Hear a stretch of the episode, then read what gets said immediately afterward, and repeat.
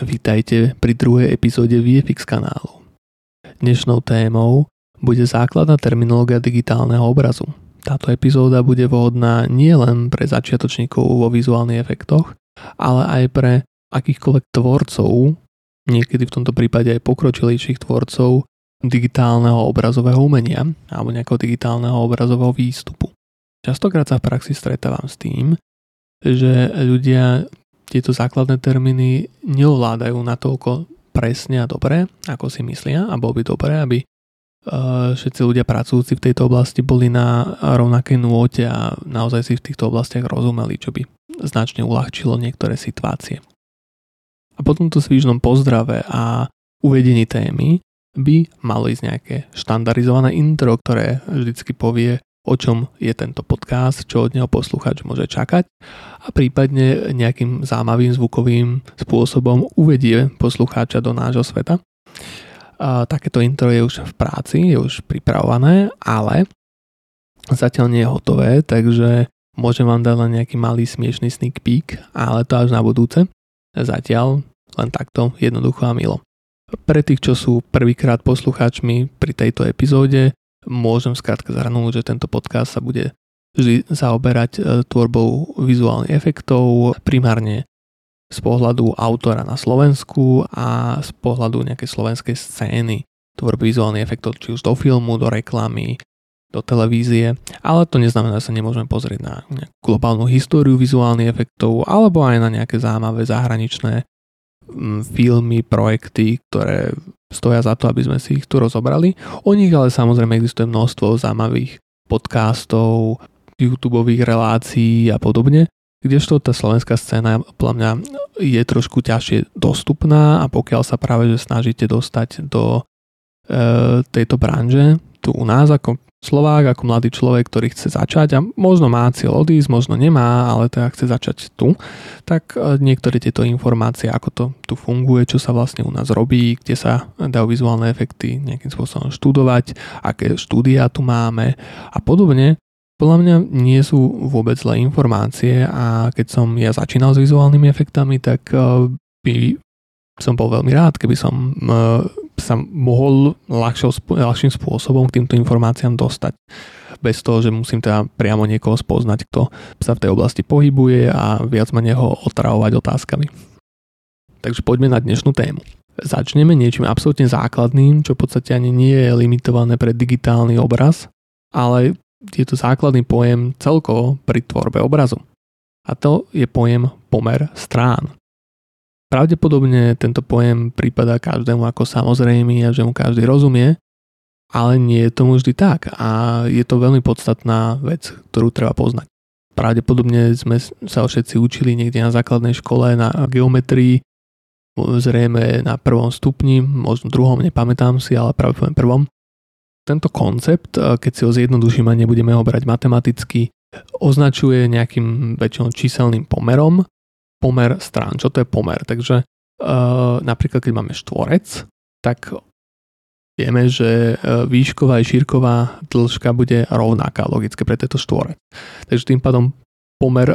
štvorca môžeme označiť ako napríklad 1 k 1. Ale sa nám môžeme povedať 10 k 10 alebo 100 k 100, ale pointa je tá, že tie dve čísla budú totožné, pretože reprezentujú rovnakú dĺžku. Takže mohli by sme aj povedať, že teda štvorec, ktorý má 10 x 10 cm, je v pomere 1 k 1. Prečo to tak spravíme? Spravíme to preto, aby sme zjednodušili tie čísla, pretože keď sa odrazu nebudeme pohybovať pri číslach 10, 10, ale budeme sa pohybovať pri nejakom pomere, ktorý nie je 1 k 1 a pri nejakých komplexnejších napríklad digitálnych rozlíšeniach v pixeloch, kde to budú rôzne čísla, ktoré si nie vždy musíme pamätať, tak práve takéto označenie môže ľahšie Uh, naznačiť ten pomer, keď sa hýbeme, neviem, 3840 uh, ku niekoľko, tak e, nie každý musí mať hneď v hlave tú predstavu, že vlastne je to polovica, takže je to kvázi 2 k 1, alebo aký je to pomer. Ale keď povieme 2 k 1, tak si veľmi ľahko vieme predstaviť, že teda šírková strana je asi raz tak dlhá ako, ako tá výšková a máme nejakú základnú predstavu. Takže pomer strany je v tomto veľmi užitočný. A čo sa týka práve vizuálnych efektov, teda filmového obrazu, alebo tak, to nie aj film, je to reklama, ale teda takéhoto typu obrazu, tak pomer strán veľmi dôležitý, pretože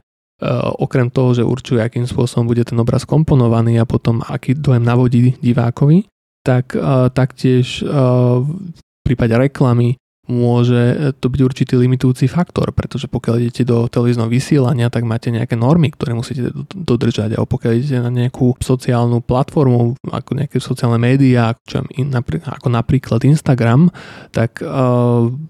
možno budete musieť postovať na výšku, alebo pokiaľ je to nejaký YouTube Shorts a máte tam nejaké pravidlá, že E, takýto post musí byť e, v nejakom pomere strán, prípadne nejakom tá rozlíšení, ktorý ale reprezentuje nejaký pomer strán, tak pri tom snímaní e,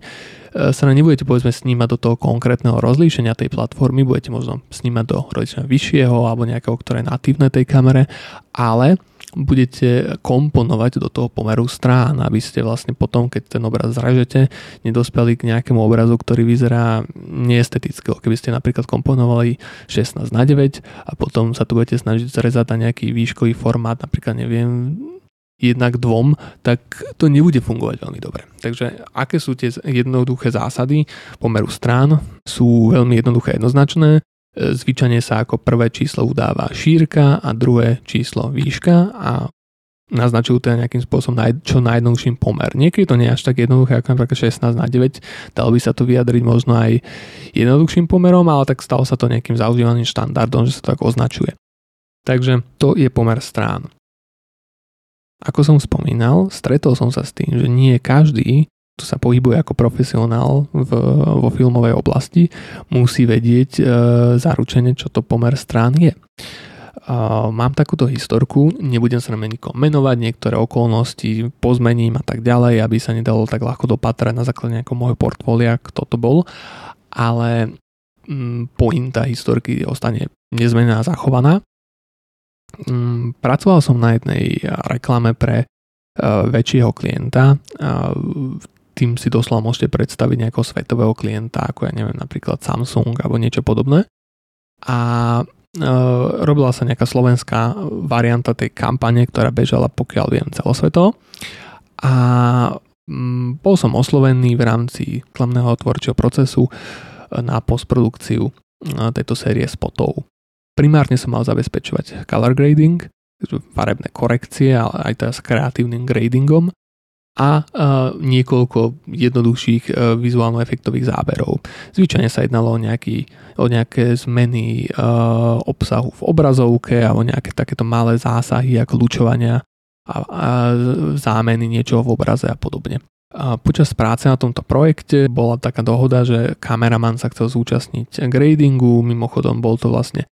sa dá môj starší spolužiak z Vysokej školy muzických umení. Už sme v tej dobe neštudovali ani jeden, ale teda poznali sme sa, registrovali sme sa a dokonca on pôvodne chodil aj na tú istú strednú školu, tiež na ten istý obor, na, na šupku na fotografiu ako ja. Tam sme sa myslím, že doslova minuli, že bol o toľko starší odo mňa, ale poznal som nejakého práce, ktoré ešte vyseli na chodbách a podobne.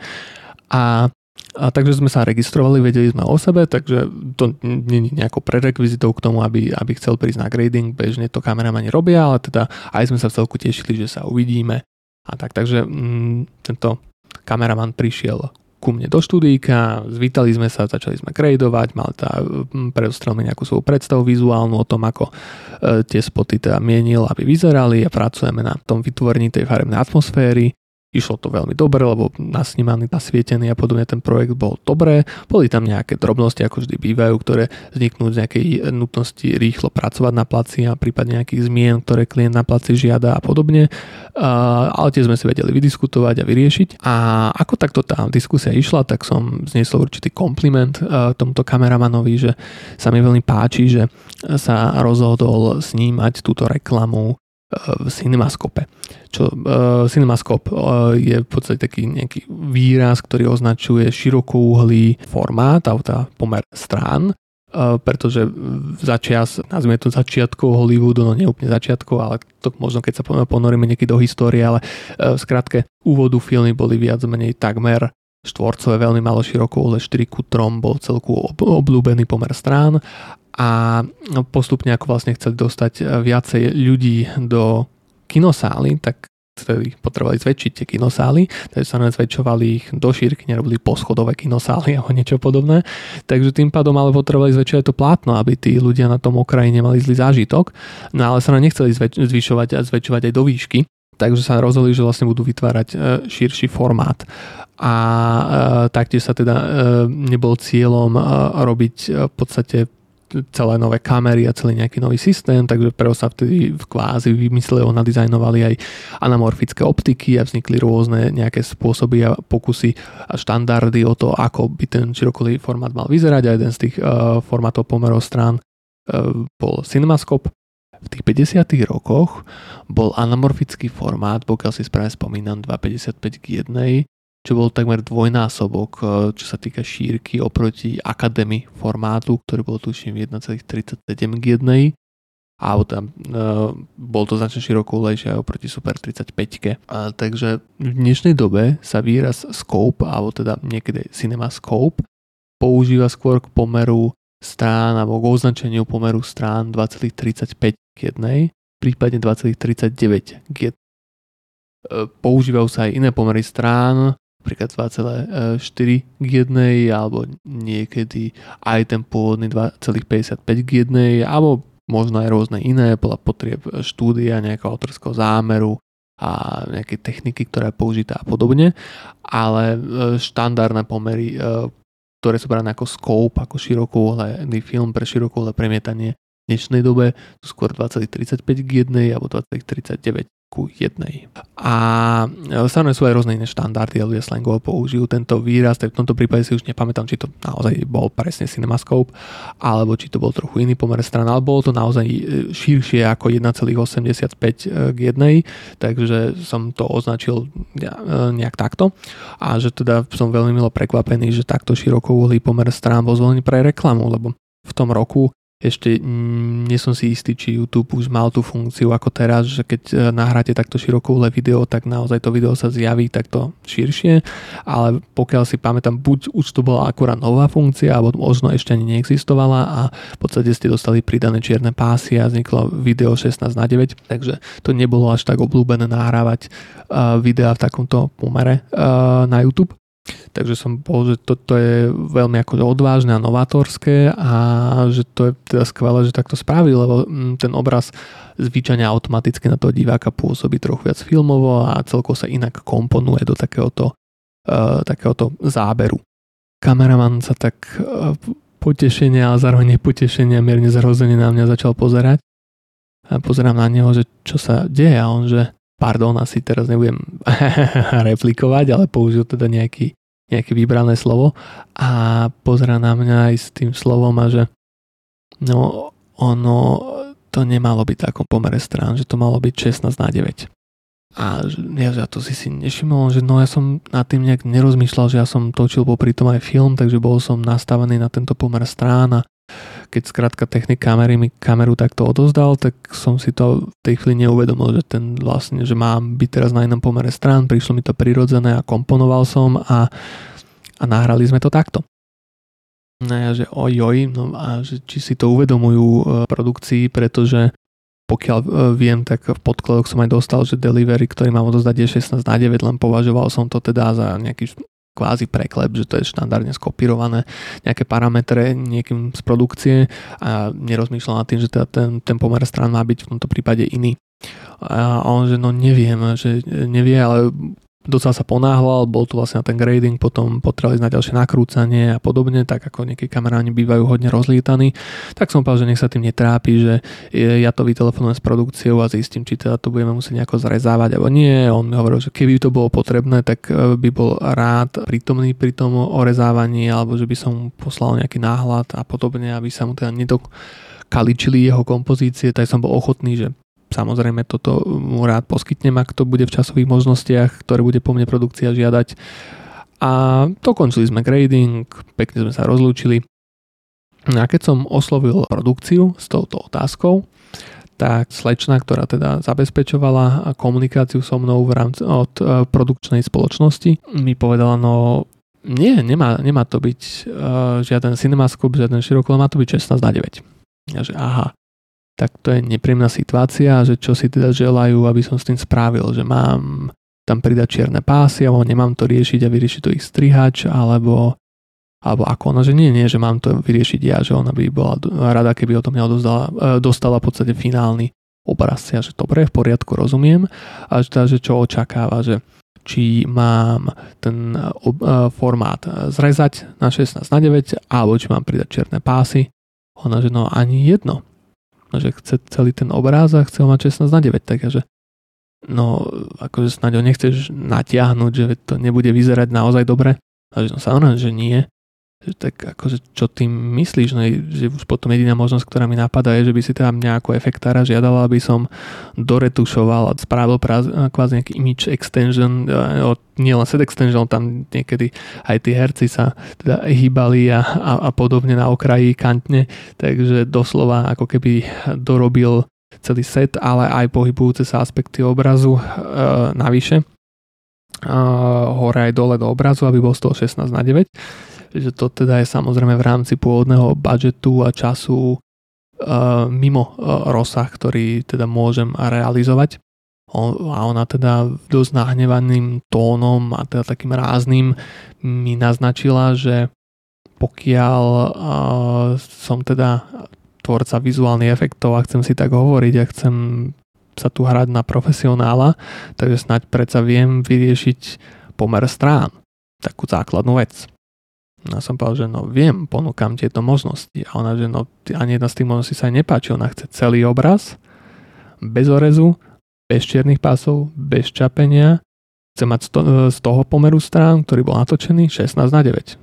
Takže či to viem spraviť v rámci toho rozpočtu a času, alebo nie. Ja, že no, mám taký pocit, že asi nerozumieš úplne tomu, čo je pomer strán a ona, že no, potom sa naozaj už docela nahnevala, keď som jej toto naznačil a ponúkol som jej vysvetlenie toho konceptu. A povedal mi, dal mi to na výber, že buď teda poviem, že to vyrieším a v rámci toho, ja neviem, dňa dvoch, čo som mal ešte na prácu, to bude spravené, alebo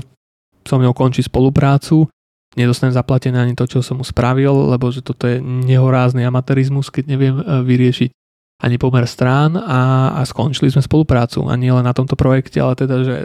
mm, sa postará o to, aby tá produkčná spoločnosť so mňou už nespolupracovala. A ja teda, že no žiaľ, ale neviem ti s týmto pomôcť, takže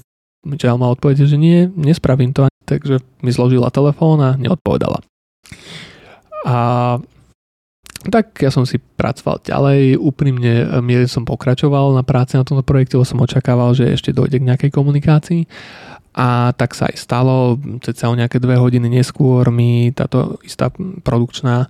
telefonovala a už úplne iným tónom hlasu oslovovala ma veľmi pekne Miško a e, povedala mi niečo v takom duchu, že teda volala režisérom a inými vyššie postavenými ľuďmi v rámci toho projektu a potom, že odkázali telefonovať s kameramanom a že kameraman je povedal, že je tiež nejaké vybrané slovo, eh, označujúce niektoré eh, orgány a reprodukčné a že teda eh, by sa mi mala ozvať a ospravedlniť a nechať si teda využiť tú možnosť, čo som ponúkal, že jej vysvetlím, čo je to pomer strán, lebo že ona si na to nebude mať energiu. Takže sa ma slušne spýtala, že či je teda vysvetlím, čo je tu za problém a prečo to je vlastne problém s tým pomerom strán. Tak som jej teda vysvetlil, čo pomer strán teda znamená a teda nech sa priamo zamyslia nad týmto konkrétnym prípadom, čo sa tam vlastne stalo, že v tomto prípade uh, to nemôžem vyriešiť tým, že to nejako jednoducho uh, kropnem niečo maličko, čo si nikto nevšimne alebo, alebo nejakým zázrakom to tam pridám, že teda naozaj uh, túto to bude značne badateľný problém, keď tie pomery sú natoľko rozdiela. Takže pochopila, vykomunikovala to potom ďalej s produkciou a agentúrou, ktorá si tú reklamu teda zadala a dospel sa myslím k riešeniu, že sa tam dali čierne pásy, sa mi zdá. Takže všetko sa dohodlo a projekt sa úspešne dokončil k spokojnosti všetkých strán a táto príhoda je teda mierne taká tipno smutná príhoda, ktorú občas zvyknem rozprávať ako taký zaujímavý príklad pretože na jednej strane vôbec nič nemám proti tejto osobe, ona sa len snažila robiť si svoju prácu a rozumela tomu, že pomer strany nejaká veľmi základná vec, určite sa s tým pojmom veľakrát stretla a vždycky bol vyriešený veľmi jednoducho. A pravdepodobne aj tá moja angažovanosť, že som jej priamo vysvetloval, aké sú možnosti, bola kvázi na škodu, že v minulosti by zrejme niekto nič nepovedal a odrezal to, alebo len povedal jasne vyrieším to a ufaklil by polku obrazu alebo niečo a, a, a pokiaľ by to nebol takýto rozdiel, tak by sa to nikto ani nešimol a vlastne všetko by bolo v poriadku. Ale na druhej strane si myslím, že nie je chyba ani na mojej strane, keď sa snažím profesionálne s profesionálmi komunikovať o tom, čo vlastne s tým obrazom spravím, aby som ich o nejakú časť obrazu nepripravil, keď to nechcú a aby sa teda mohli priamo vyjadriť e, k tej, k tej otázke. Takže tieto vedomosti by bolo dobré, aby ľudia, aj ktorí pracujú v agentúre, kde som sa veľakrát stretol, že nerozumeli takýmto základným konceptom, nejakí ľudia z agentúr, ktorí e, zadávali nejakú zákazku a taktiež ľudia, ktorí pracujú v produkcii a, a podobne, aby rozumeli. Samozrejme predpokladám, že režiséri alebo kameramani zvyčajne naozaj ten, tieto termíny ovládajú, ale keby náhodou niekto nie, tak je to sa tiež veľmi užitočné, aby tomu chápali. Ďalší pojem priamo napojený na pomer strán je rozlíšenie. To už je pojem, ktorý sa sa môže týkať aj nejakého optického záznamu. V prípade nejakého rozlíšenia, neviem, napríklad počet čiar na milimeter a podobne. Ale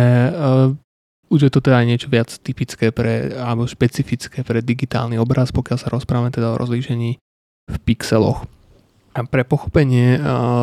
tohto pojmu by ešte bolo dobré uviezť alebo zaviesť nejaké spôsoby uchovania grafiky, nazvime to dvojrozmernej obrazovej informácie v digitálnom priestore a to môže byť pomocou bitmapovej grafiky alebo vektorovej grafiky. E, toto zvyčajne nie je téma potrebná až tak pre e, vizuálne efekty, ale celkovo pre nejaké základné pochopenie tejto oblasti je dobre tomu rozumieť a určite je to veľmi zaujímavá podstatná téma hlavne pre nejakých grafikov z ostatných oblastí. Takže aký je to rozdiel? No, digitálny obraz dvojrozmerný teda zvyčajne môžeme zaznamenať týchto dvoch podobách a to je bitmapová vektorová grafika. Vektorová grafika znamená, alebo teda ten pojem priamo vychádza z toho princípu, ako to je zaznamenané, pomocou vektorov. Ak teda niekto študuje trochu matematiku a geometriu, možno na matfize, tak určite tomu pojmu rozumie veľmi dobre. A zjednodušene povedané, a je to grafika opísaná pomocou nejakých matematických súradníc, takže priamky, body, oblúky, úhly, podobné informácie a vďaka tomu sa dá vlastne zareprezentovať nejaký grafický útvar. Výhodou tejto reprezentácie je malá veľkosť toho digitálneho súboru, pretože nejde o nejakú veľkosť alebo plochu alebo o niečo, ide v podstate o opísanie týchto ako keby úkonov, je čím viac nejakých bodov a informácií treba na opísanie toho tvaru, tak sa tým ten súbor bude väčší. Ale výhoda eh, je tá, že teda aj tak tie dáta sú zvyčajne pomerovo malé oproti bitmapovej grafike. A zároveň je tá výhoda, že tieto dáta sú absolútne škálovateľné. To znamená, je jedno v podstate v akej nejakej fyzickej veľkosti si ten objekt predstavíme. Môžeme si ho predstaviť, že ho vytlačíme potom do fyzického svetu na papier 3x3 eh, cm alebo 300x300 metrov a teoreticky mm, bude stále rovnako kvalitne opísaný, pretože predstavme si, že je tam kružnica opísaná, tak tá kružnica opísaná ako nejaká kružnica s nejakým polomerom a je jedno ako bude finálne veľká, ten, keď si predstavíme nejaký pomer, že v nejakom pomere naškálujeme, zväčšíme, je vlastne stále tá istá kružnica, takže ten pomer medzi tými jednotlivými elementami toho obrazu, povedzme, to je kružnica s nejakým výsekom, je na jednej časti, povedzme, že to ako keby také nejaké C, tak to je jedno, my ho môžeme zväčšiť v pomere alebo zmenšiť aj tisíckrát, ale stále, keď máme tie matematické informácie o tej krivke, tak, tak to bude fungovať veľmi dobre.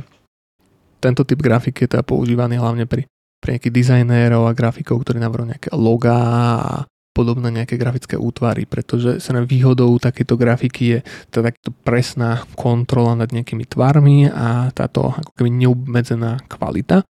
Ale nevýhoda je sa nám tá, že pokiaľ sa chceme zaoberať nejakými gradientami eh, vo farbách alebo nejakými veľmi podrobnými informáciami opisujúcimi napríklad nejakú realitu, fotografiu, nejaký zaznamenaný obraz, eh, tým veľkým množstvom nuancí pre každý nejaký jeden, nazvime to bod alebo časť obrazu, tak takáto grafika sa nám veľmi neefektívna, aby to nejakým spôsobom opisovala. A práve tam prichádza k svojmu bitmapová grafika. Tá taktiež z toho názvu to vychádza, bitmapa, takže je to nejaká mapa bitov, takže keď si predstavíme nejaké dvojrozmerné pole, že máme x a y súradnicu, nejaký ako keby graf a v podstate na týchto súradniciach teda budeme zaznamenávať nejaké informácie, takže môžeme mať potom nejaké rozlíšenie, takže napríklad myslím si 1000 krát 1000 nejakých samplov, vzoriek, bodov, pixelov, tak máme teda takéto dvojrozmerné pole a pre každý ten bod, tú vzorku, ten pixel, eh, budeme mať nejaký počet bitov, ktoré ho opisujú, čo sa týka teda tých digitálnych dát. Áno, takže keď vieme, že máme bity, bajty, kilobity, kilobajty, megabity, megabajty. Eh, tieto pojmy môžu byť pre veľa ľudí trošku zmetočné a veľmi zjednodušene určite ste možno počuli, že počítačové dáta sú zaznamenané ako jednotky a nuly. To vlastne referencuje k tzv. bitom. Jeden bit môže mať iba dva stavy, takže áno alebo nie, 0 alebo 1. A to je v podstate nejaká taká základná pamäťová jednotka, alebo ako by som to nazval, v našej binárnej, binárna aj 0 alebo 1, e, dva stavy e, počítačovej technológií byte je niečo, čo je viac používané uh, už bežným užívateľom, napríklad v dnešných operačných systémoch. Jeden byte má 8 bitov. Užívateľia sa ale teda ešte viacej potom stretajú s kilobajtami, hej, takže 10 na tretiu, takže 1000 bajtov 1 kilobajt, ale v niektorých systémoch sa to aj počíta, že 1024. Taktiež sú tam určite legacy dôvody, ako tieto veci fungujú a potom máte megabyte, to už je možno viac niekomu známe, to je 10 na 6 a potom máte gigabajty, terabajty, petabajty a tak ďalej, čo je stále ten istý princíp, vždycky ako keby to máte viac a viac prenásobené ako keby tisíc tých minulých jednotiek. Ehm, na čo sa týka ešte tých skokov, medzi, že či to je 1000 alebo 1024, tak tam máte ešte o tom pojme ako, nie, ako megabyte a mibibyte, ale s tým už by som neplietol bežného užívateľa, ale teda len som chcel zaviesť do nejakého žargonu, ktorý zrejme poznáte a viete si predstaviť, takže podstatné toto, že tie, preto máte neviem, 8-bitovú grafiku alebo niečo, že tie bity referenciu priamo ako keby ten nejaký elektrický signál uložený tú základnú jednotku, že 1 alebo 0, alebo tá 0 alebo 1 ten základný stav a potom mm, aby to človeka neplietlo, tak z toho potom v podstate môže mať tieto jednotky, s ktorými sa viac stretáva pri tom, keď sa pozrie, koľko zaberá nejaký súbor na jeho disku a podobne. Ale internet sa napríklad zvykne stále merať e, v týchto základnejších jednotkách, alebo ako by som to nazval, takže preto máte potom megabity za sekundu, napríklad nie megabajty za sekundu. Eh, častokrát uvádané providermi, takže to je ten nejaký rozdiel, ktorý by si mal človek uvedomiť. Takže keď má napríklad 100 megabitov internet a 100 megabitov download za sekundu, tak to neznamená, že má 100 megabajtov za sekundu. Keď sa vrátime ku konceptu bitmapovej grafiky, tak eh, ten koncept, ktorý som opísal toho nejakého dvojrozmerného pola, že máme nejaké rozlíšenie, nejaký počet bodov krát nejaký počet bodov a tie sú opísané nejakým počtom bytov, tak už je nám celku asi jasné, že uh, tu máme nejaké rozdiely. Jeden rozdiel bude uh, veľkosť toho súboru, že ten digitálny súbor bude prepojené väčší, pretože nemôžeme nejako inteligentne opísať nejakú krivku alebo tvár nejakým malým počtom bodov, ale naozaj musíme v podstate vyplniť celú plochu a každú časť definovať v podstate nejakým tým stavebným blokom, tým jedným pixelom a čím vyššiu kvalitu chceme, takže tá kvalita je vlastne závislá od toho rozlíšenia v tomto prípade, čím viacej detailov chceme uložiť, tak tým musí mať vyššie rozlíšenie a to bude väčší súbor. A tento náraz bude viac menej exponenciálny. Z toho dôvodu e, na ukladanie e, bitmapovej grafiky máme viacej e, formátov súborov ako pri vektorovej grafike a máme na výber viacero nejakých keby logických oblastí pri ukladaní týchto súborov, takže prichádza tam do využitiu koncept kompresie, takže kompresia je stlačenie niečoho,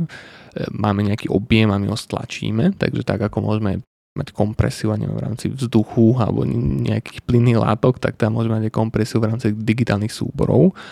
A tam sú potom ďalšie dva základné koncepty bezstratová kompresia, alebo teda po anglicky označená ako lossless compression a stratová kompresia, alebo e, teda loosey compression. Čo to znamená? No bezstratová znamená to, že nejakým spôsobom dokážeme uložiť a opísať ten, ten súbor digitálny, v tomto prípade, tak keď sa poviem o bitmapovej grafike, tak digitálny obraz, e, tak, že zaberieme menej miesta. A čo sa týka digitálneho obrazu, tak takáto kompresia zvyčajne neponúka nejaké obrovské percentuálne ušetrenia. No záleží sa nám, že je to relatívne, čo vnímame za obrovské, ale to sa nám ponúka značne menšie ušetrenia ako stratová kompresia. No samozrejme, ale pri obraze je možné použiť stratovú kompresiu. Sa pokiaľ by ste používali na balenie nejakých rôznych súborov alebo textových súborov stratovú kompresiu, aby ste ako máte niečo ako zip alebo RAR, tak eh, keby ste, čo je bezstratová kompresia, samozrejme, keď to potom rozbalíte naspäť ten súbor do pôvodnej veľkosti, tak je plnej kvality, nič sa nestratilo tak sa u takého niečoho by sa nemohli použiť stratovú kompresiu, bolo by to nezmyselné, ale vlastne súbory by sa stali nefunkčnými alebo nekompletnými. Čo sa týka obrazu, tak pri obraze a tieto pri obraze v pohybe vieme e, naozaj vypustiť dosť veľa dát, ktoré, keď je to určené pre nejaký finálny náhľad e, diváka, tak vieme naozaj dosť veľa vecí z toho obrazu odňať, vypustiť, neuložiť, nezaznamenať e,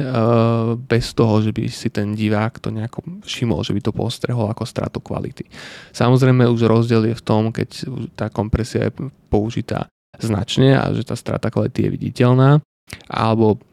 problém nastáva v tom prípade, keď takýto formát a zápis súboru je použitý priamo napríklad z kamery alebo z fotoaparátu a potom s tým obrazom chceme nejako pracovať. Nechceme ho len zobraziť, v akej podobe bol, ale chceme napríklad spraviť farebné úpravy alebo chceme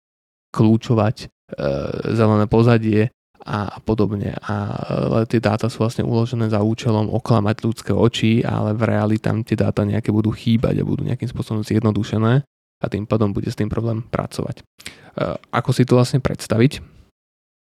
Predstavme si to tak, že ako sme teraz vysvetlili, že technicky, teoreticky ten obraz musí mať opísaný každý ten pixel a podľa nejakých ďalších parametrov, ako bitová hĺbka a podobne, o ktorých sa budeme ďalej rozprávať. Uh, máme určené, koľko každý ten pixel tých dát musí mať k dispozícii, aby to tam mohol opísať. Pri kompresii stratovej uh, rôzne nejaké algoritmy analýzujú ten obraz a na základe rôznych parametrov uh, sa snažia zgrupovať niektoré tieto hodnoty a zapísať ich nejako spoločne ako menej dát a tým pádom e, dochádza k nejakému optickému pocitu, že to napríklad vyzerá veľmi podobne ten obraz, ale v realite dáta tam uložené nie sú, ale napríklad pri dekodovaní toho obrazu sa tam zasa nejakým spôsobom ako keby dopočítajú tie pixely, ale samozrejme, že už tie, čo sa dopočítajú na základe nejakých zjednodušených informácií, nie sú už presné, nie sú už naozaj tak, ako boli zaznamenané. A pokiaľ niekoho zaujíma, ako môže fungovať bezstratová kompresia v obraze, tak si to môžeme predstaviť napríklad e, veľmi jednoducho. E, ukladáte napríklad logo a to logo je uložené na čiernom pozadí.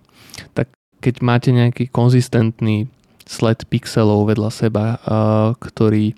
je stále tá istá hodnota, tak môžete naozaj bez straty zapísať napríklad, že pixel 1 až pixel 100 je táto hodnota a tým pádom tie dáta budú menšie, ako keby ste povedali pixel 0, táto hodnota pixel 1, táto hodnota pixel 2, táto hodnota pixel 3, táto hodnota pixel 4, táto hodnota. Takže to je bezstratový spôsob. A sa na takýmto spôsobom môžete ušetriť len nejaké množstvo dát a teto, keď ten obraz je viacej štrukturovaný a nemá takéto nejaké totožné hodnoty, tak viac menej neušetríte takmer nič. Takže práve preto potom tie, tieto algoritmy sa tam stávajú takmer neefektívnymi a treba, keď potrebujeme zmenšiť tie dáta, používať algoritmy, ktoré zanalizujú ten obraz a e, častokrát rozseparujú na nejaké frekvencie a potom v podstate ukladajú e, len niektoré informácie, ktoré sú potrebné na to, aby sme vedeli zrekonštruovať ten obraz naspäť e, pocitovo rovnako kvalitný alebo podobne kvalitný podľa toho, čo je našim cieľom Takéto formáty sú bežne napríklad JPEG alebo teda JPG, kompresia veľmi populárna, ale existuje množstvo iných algoritmov a metód, ktoré sa používajú. Napríklad wavelet kompresia sa nachádza v JPEG 2000 formáte, ktorý sa používa aj v kinematografii pri zápise do MXF formátov pre DCP, čo je vlastne formát Digital Cinema Package, formát pre kina a podobne. Takže nebudem to teraz komplikovať, ale teda tak ako viete, že máte napríklad, neviem, formát BMP, formát TIFF, formát PNG, formát JPG, No a tieto všetky formáty sú aj kontajnery, ale zvyčajne s nimi aj nejaké asociované e, spôsoby zápisu tých dát. E, napríklad TIFF e, môže byť aj nekomprimovaný, môže mať LZ2 kompresiu, môže mať rôzne iné kompresie, zvyčajne bezstratové. JPEG má, je vlastne formát, ale aj kompresia, takže ten má svoju vlastnú. PNG je tiež nejaký formát a má nejaký svoj spôsob zápisu dát a tak ďalej. Takže uh, treba mať troška naštudované, že čo je formát a čo je v reáli nejaký ten kompresný algoritmus, lebo nie, u niektorých tých formátov môžete si zvoliť, ktorý kompresný algoritmus a sú medzi nimi rozdiely, ktoré budú mať dopad na veľkosť súboru, kompatibilitu toho súboru a prípadne kvalitu toho súboru. Keď už máme toto základné pochopenie týchto termínov a ako sa tieto niektoré veci na seba nadvezujú,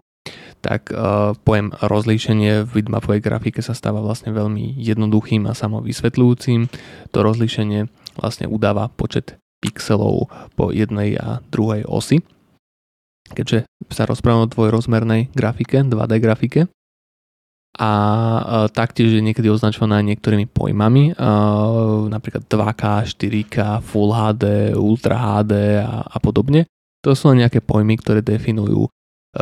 toto rozlíšenie jedným slovom alebo jednou nejakou skratkou alebo označením, takže e, a vychádzajú z nejakých štandardov. Takže pojmy, ktoré sú takto číselne označené ako 2K, 4K, vychádzajú z toho princípu, ako sme sa aj rozprávali, že máte čo bajty a kilo bajty a to, ten kilo znamená tisíc, takže alebo 10 na tretiu. To je to isté tu, takže 2K rozlíšenie znamená, že to máte 2048, to je ten princíp tých 1024, takže krát 2 potom, takže 2K, takže to je 2048 eh, pixelov krát nejaký pomer strán. Takže keď sa budeme rozprávať o tom, že je to napríklad 16 na 9 video a je 2K, tak by to bolo 2048 krát pomer k tomu. Takže uh, to máme takéto rozlišenie 4K, potom eh, by označovalo, keď by sme sa boli čisto technicky, tak by to bolo 4096, znova krát pomer strán tieto štandardné rozlíšenia e, alebo tieto pojmy sa používajú napríklad aj vo vizuálnych efektoch alebo pri 3D grafike pre označenie textúr. Tam je zase štandard mať 1 k 1 pomer strán, štvorec, takže 2K by znamenalo 2048 x 2048 alebo 4K by znamenalo 4096 x 4096, 8K je 8192, áno, stále máme len tie násobky, násobky, násobky, veľmi jednoduché. A, a čo sa týka tých pojmov ako Full HD alebo Ultra HD, tak to sú pojmy, nazvieme to komerčného alebo konzumerského komerčného segmentu, e, kde je štandardom pomer strán 16 na 9, v ktorom sa vyrába veľa monitorov, televízorov a podobne. A je to teda taký ten štandardný delivery formát pre DVD disky a Blu-ray disky a podobne, alebo aj YouTube bol štandardne pôvodne v podstate výhradne 16 na 9. Čo sa týka teda tohto pomeru strán, tak vzniklo napríklad rozlíšenie 1920, takže podobné Q2K krát 16 na 9 pomer, takže v tom prípade krát 1080. Na variant nejakého 4K rozlíšenia k tejto, k tejto matematickej nejakej rovine je potom, keď to vynásobíme patrične 1920, pačný, patričný počet krát, tak nám nevidie 4096, vidie nám 3840 a tá druhá strana vidie 2160, takže vlastne Ultra HD e, označuje v podstate toto, nazvieme to komerčné alebo konzumerské 4K a to je teda 3840 x 2160 pixelov. Grafici pracujúci s tlačovinami, takže nejaké TTP pracovníci a podobne, alebo keď číslo grafik niečo zalazumuje, to, čo povie do tlače, sa častokrát môže potom ešte stretnúť s pojmom DPI, ktoré tiež je nejakým spôsobom spájane s rozlíšením, dokonca vo Photoshope je to tučím nazvaná tá kolónka ako resolution.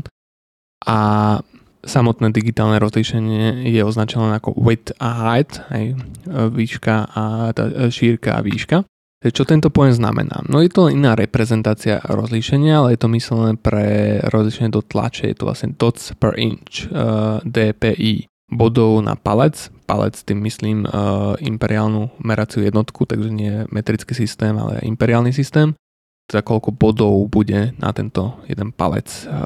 koľko bodov bude opisovať rozmer jedného palca, ale keďže sa nebavíme o palci, tak už sa nerozprávame o digitálnom rozlíšení alebo nejakom fyzickom rozlíšení pri tej tlači. Pre digitálnych artistov, ktorí nejdú do tlače, ale pracujú teda s nejakou grafikou v počítači, e, môže byť ešte tento pojem zamenený pojmom PPI pixels per inch a to je potom vlastne reprezentácia na monitore. Rovnaký koncept, ale teda koľko e, bodov alebo teda nejak pixelov, alebo teda e, v tomto prípade body a pixely sú to isté, bude reprezentovať obraz vo veľkosti jedného inču, alebo teda nejakú, jeden riadok e, o dĺžke jedného inču na digitálnej obrazovke. V istom zmysle sa znova jedná o nejaký pomer medzi digitálnym rozlíšením a fyzickou veľkosťou, takže znova pochopenie pomeru ako konceptu je veľmi, veľmi dôležité. Poslednou témou, ktoré by som sa chcel v tejto epizóde chytiť, je e, color management, ale iba naozaj základy nejakého color managementu a toho, čo to vlastne je a nejaké farebné priestory a podobne. A do väčšej hĺbky tejto oblasti a nejakých špecifických technológií v nej a potom ešte ďalšie informácií podrobnejšie o bytovej hĺbke obrazu a podobne sa budem venovať ďalšej epizóde, alebo presne, že teda v, ďalšej, v ďalšom pokračovaní tejto témy ktorá mimochodom bude aj tá nasledujúca epizóda, ale niektoré témy potom budem aj deliť a prestriedavať nejakým iným obsahom, aby to bolo záživnejšie a zábavnejšie na počúvanie, ale teda niektoré ako keby témy budú rozdelené na viacej časti, ktoré budú postupne sa vrácať a budú sa prestriedať s témami, v takom zmysle, aby bola nejaká možno záživnejšia, viac rozprávajúca téma, menej náučná, vysvetľujúca, ale potom zasa máme nejakú náučnú tému, ktorá nám zasa umožní sa hlbšie rozprávať o nejakej ďalšej téme a podobne. Takže čo sú to farebné priestory, čo je to nejaký color management. Keď sa bavíme o bitmapovej grafike, tak e, pixel je opísaný nejakým počtom dát a to definuje nejakú farbu, čo s tým ďalej chceme riešiť. Viac hĺbky, ako som spomínal, sa o tom budeme môcť rozprávať, keď sa porozprávame o bytových hĺbkách a viac pochopíme trošku, ako e, tie dáta sú, sú konštruované a zapisované. Ale ako nejaký high-level koncept si treba predstaviť to, že uh, farieb, čo sa týka farieb svetla, tak všetky farby, ktoré v našom svete fyzikálne považujeme za nejakú farbu, áno, že máme nejaké viditeľné spektrum E, svetla, ktoré označujeme svetlo a to, označujeme, to teda považujeme za niečo, čo my teda vnímame zrakom a tým pádom tomu pridelujeme nejaké termíny, nejaké, nejaké farby a otiene a podobne. A e, v digitálnom svete nie všetky štandardy opisujú všetky farby, ktoré existujú. Presnejšie v podstate takmer žiaden okrem jedného veľmi nového neopisuje a nedokáže zobraziť všetky farby, ktoré máme. Týmto nemyslím v tom duchu, že teraz nejaký z nich nemá červenú, ale myslím to, že nemá všetky otiene, ktoré existujú červenej, alebo nemá všetky otiene zelenej. A práve e, nejaký taký základný štandard, ktorý používame na internete, v bežných obrázkoch, do ktorého fotia bežne naše mobilné telefóny, e, operačný systém Windows na ňom beží a podobne je sRGB s ako štandard si to môžeme predstaviť RGB, lebo je to RGB reprezentácia, lebo je to pre zariadenia, ktoré zobrazujú nejakým svetlom, takže obrazovky. O tom sa ešte potom, môžeme potom nejaký porozprávať o aditívnom a subtraktívnom miešaní farieb a podobne. A teda pre, prečo tlačiarne a tlačové veci sú tá v rámci pigmentov alebo teda inkov myslené ako cmik, alebo teda cyan magenta yellow a k, je tam ako black, ako doplnok čiernej kvôli tlačeniu a prečo máme pri obrazovkách RGB. A zatiaľ, aby som týmto všetkým neplietol ľudí, tak uh, môžeme sa vám teda predstaviť to, že nie všetky tie farby v nejakom tom napríklad sRGB štandarde, alebo aj iných, napríklad Adobe RGB ste už možno počuli, nie sú opísateľné. Keďže vieme, že ich máme viacej, máme čo, napríklad to sRGB, Adobe RGB, Profoto, akým spôsobom ten počítač uh, má vedieť, keď máte zapísanú nejaké súradnice, že napríklad toľko červenej, toľko zelenej, toľko modrej je v tom pixeli. Tak ako on má vedieť uh, teraz, že keď ten jeden štandard vie zobraziť viacej červené a druhý menej, ale my hovoríme, že je tam v úvodovkách povedzme 38%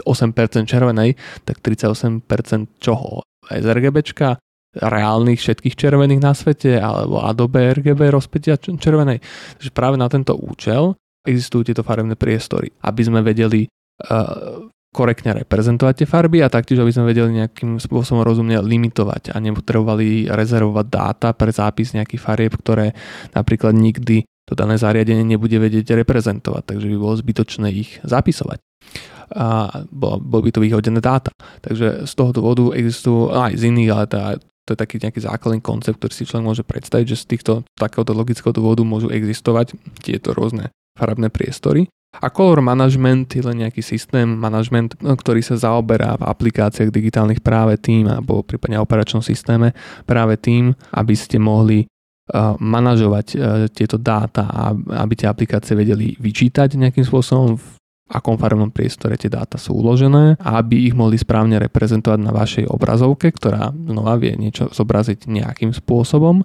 a taktiež potom, ak ten obrázok napríklad preukladáte, upravujete, editujete, tak aby tie úpravy prechádzali v nejakých korektných hodnotách a potom teda, aby finálne ten obrázok bol zasa uložený v nejakom štandarde, v ktorom potrebujete a chcete ho uložiť. Ak to znie zmetočne a znie vám to dosť ako bordel a vám to skôr poplietlo hlavu, tak v istom smysle je to dobré, pretože naozaj e, ten color management tejto chvíli je trošku v tom digitálnom priestore bordelový v tej realite. Možno ja vidím inak červenú, ako ju vidíte vy, ale keďže nás e, všetky od učili, to je červená, to je zelená, to je modrá, tak možno, že moja modrá je to, čo je pre vás červená. Práve nie, potom by som nechápal tomu, prečo je niečo teplá, studená farba, ale nikto nevie. Možno to tak aj je, ale pointa je tá, že teda mám tú predstavu a možno, že niekto má lepší farbocit, niekto má horší, ale stále vieme o tom nejakým spôsobom komunikovať. A čo sa týka tých digitálnych súborov, je v tom naozaj trošku problém, keď každé zariadenie môže mať nejaký svoj vlastný priestor a spôsob, ako to zapisuje. V dnešnej dobe hlavne kamery, fotoaparáty, eh, keď eh,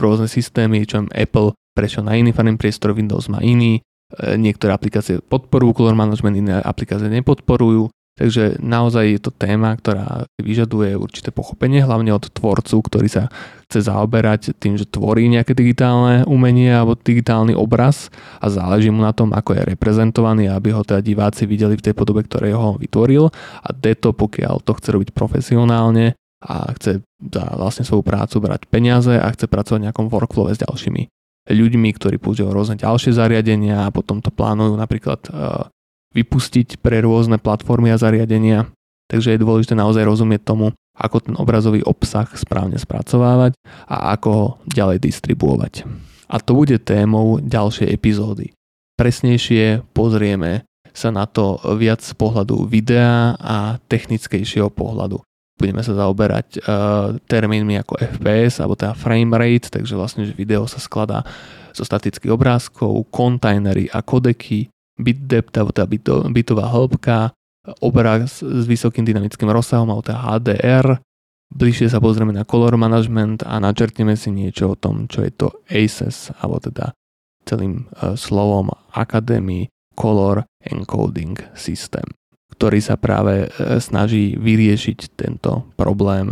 mierneho bordelu v oblasti color managementu a reprezentovania a transformovania jednotlivých farebných priestorov, gamma kriviek, gamutov, white pointov a podobne.